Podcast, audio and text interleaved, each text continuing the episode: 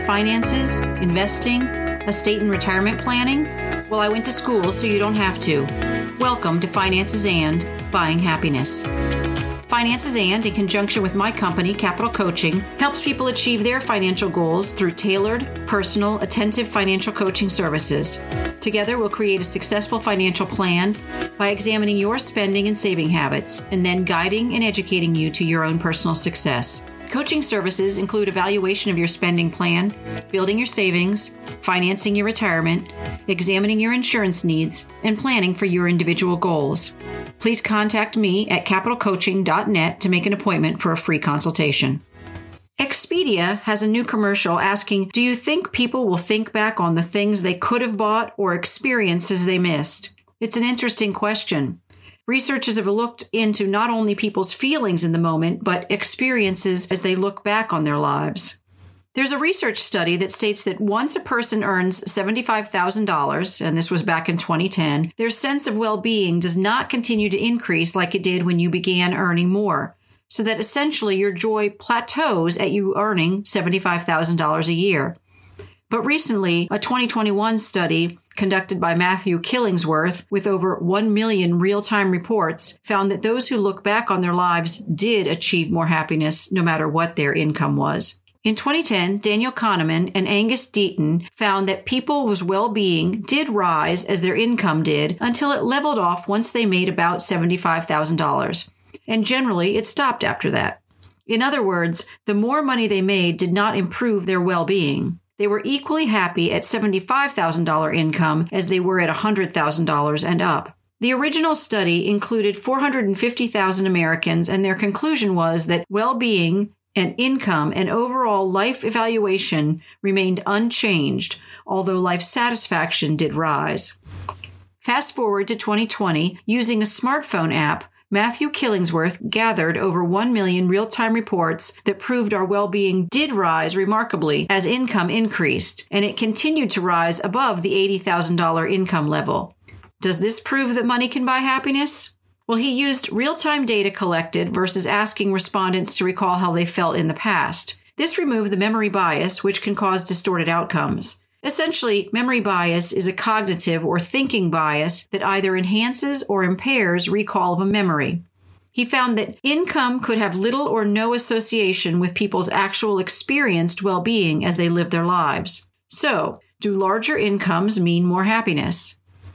People do believe it can, so that alone encourages you to feel that way. When we were younger and didn't have enough money, and then we got more money, we felt happier. But that's actually the wrong message, because eventually we can't buy enough to make us happier. I don't mean you shouldn't work hard to continue to earn, but know that working more to buy more becomes pointless. So, what does make people happy?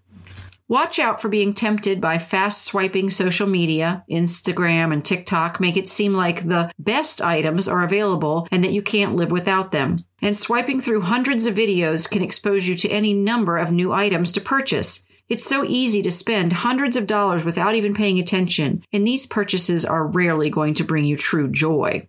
To really improve your well being, these three things will need to happen to improve your happiness spending money on experiences, buying time, and giving money away to help others.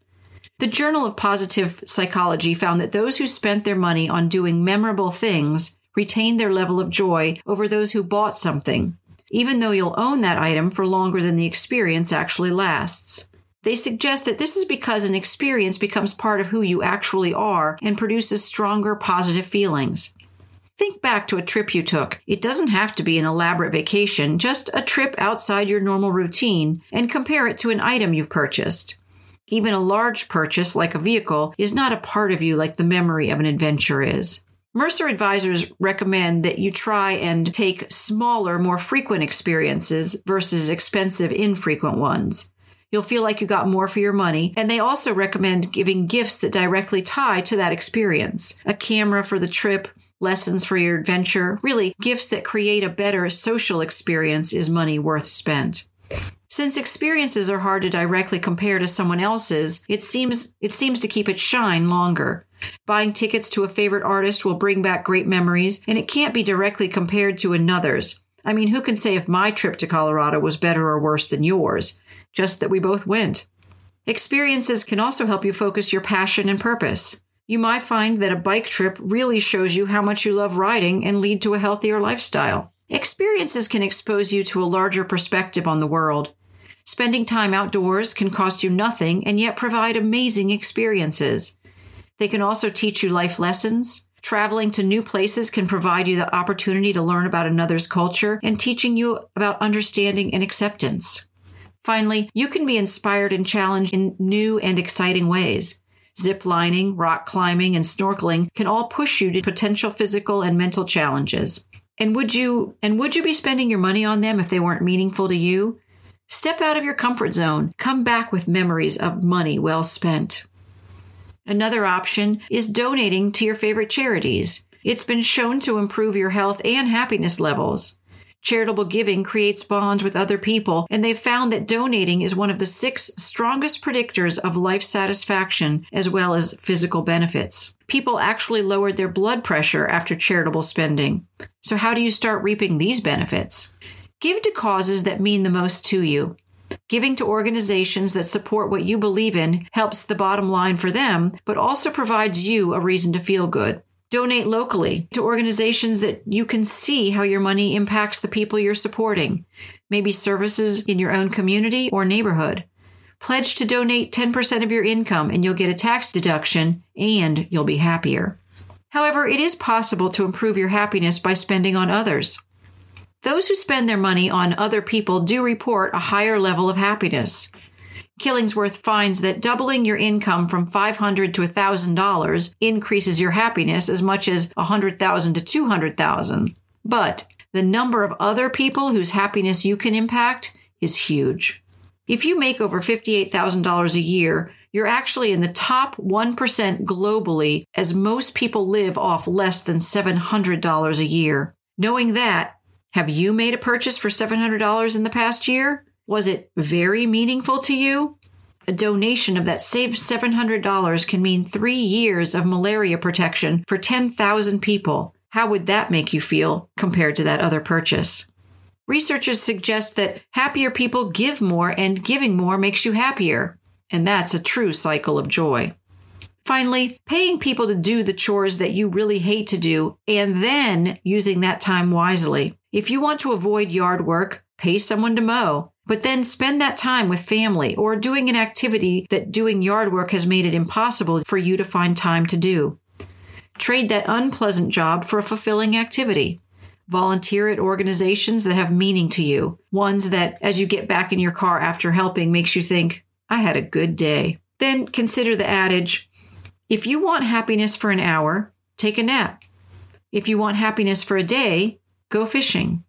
If you want happiness for a year, inherit a fortune. If you want happiness for a lifetime, help somebody. I hope this podcast helps you. Thanks for listening to Finances and Buying Happiness. I know you chose to listen and I'm grateful. If you enjoyed this episode, please follow or subscribe for free in your podcast provider and share your favorite episode with a friend.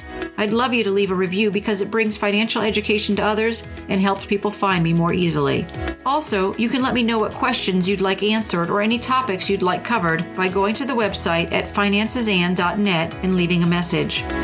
You could also contact Capital Coaching for your personal financial needs at capitalcoaching.net. Finances and does not provide tax or legal advice, and nothing in this podcast is to be construed as such. Always consult a tax, accounting, or legal professional for advice on your specific situation. Remember, I went to school, so you don't have to.